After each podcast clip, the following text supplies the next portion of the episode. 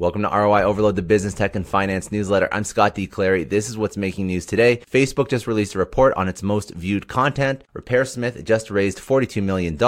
Apple is introducing changes to its mail privacy settings and Tencent experienced a 30% jump in profit. So let's go into our first story. Facebook just released a report on its most viewed content. This included Biden, crafts, and spaghetti. So the, the Facebook report uh, contained content that was most viewed by Americans over the last quarter This included posts by President Biden, a five minute crass video, and discussions on whether or not you should put sugar on spaghetti. However, one should not confuse posts that are most viewed on the platform with ones that get the most interaction. The most viewed post was a letter scramble, uh, inviting users to pick out the first three meaningful words they can identify. The second most viewed post asked users over the age of 30 to post a picture of themselves when they looked younger. Sites like YouTube, UNICEF, uh, Spotify, and CBS were among the domains that got the most views. The most viewed pages pages included pages called Woof Woof and Kitchen Fun with My Three Sons. In percentage terms, 87.1% of content views went to posts with no likes, while only 12 uh, 12.9% of content views went to posts with likes. RepairSmith, they're a startup focused on mobile auto repair. They're founded in 2019. They have a presence across seven states. The company just raised $42 million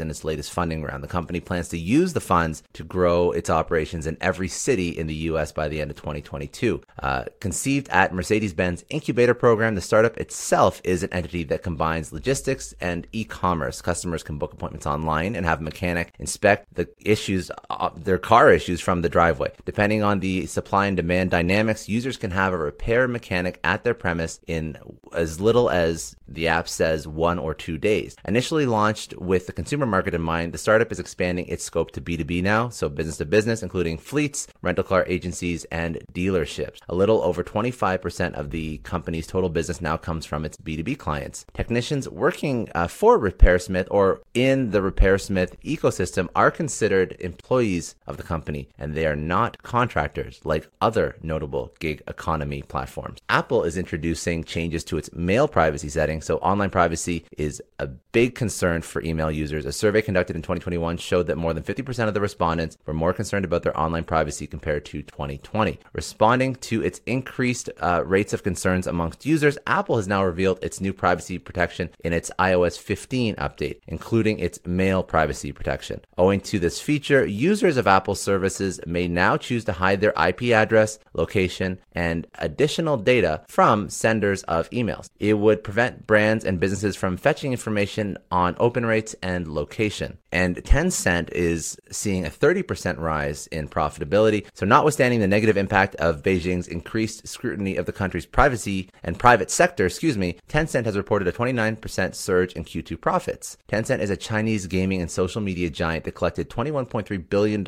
in revenue in Q2 of 2021. It was a rise of 20% compared to the same period of the previous year. Profit was $6.6 billion. In July, Tencent's market value took a dip after the company uh, scrapped its plans to acquire a music streaming player, the China Music Corporation. Altogether, Tencent has lost more than $400 billion in market value after regulators charged the industry sector it belongs to with penalties, new rules, and orders to overhaul parts of their business in the name of privacy and consumer protection. Other stories around the web D1 Brands, the New York City based Amazon aggregator, has raised $123 million in Series A funding, and Coinbase is becoming a major player in Japan. So the globally revered exchange has launched in Japan in partnership with the banking giant Mitsubishi UFJ Financial Corp or Financial Group with a quick a quick deposit fiat on and off ramp service. That's it for today. If you found any value, share this newsletter with your friends, family, peers, coworkers. They can go subscribe at newsletter.roioverload.com. Have a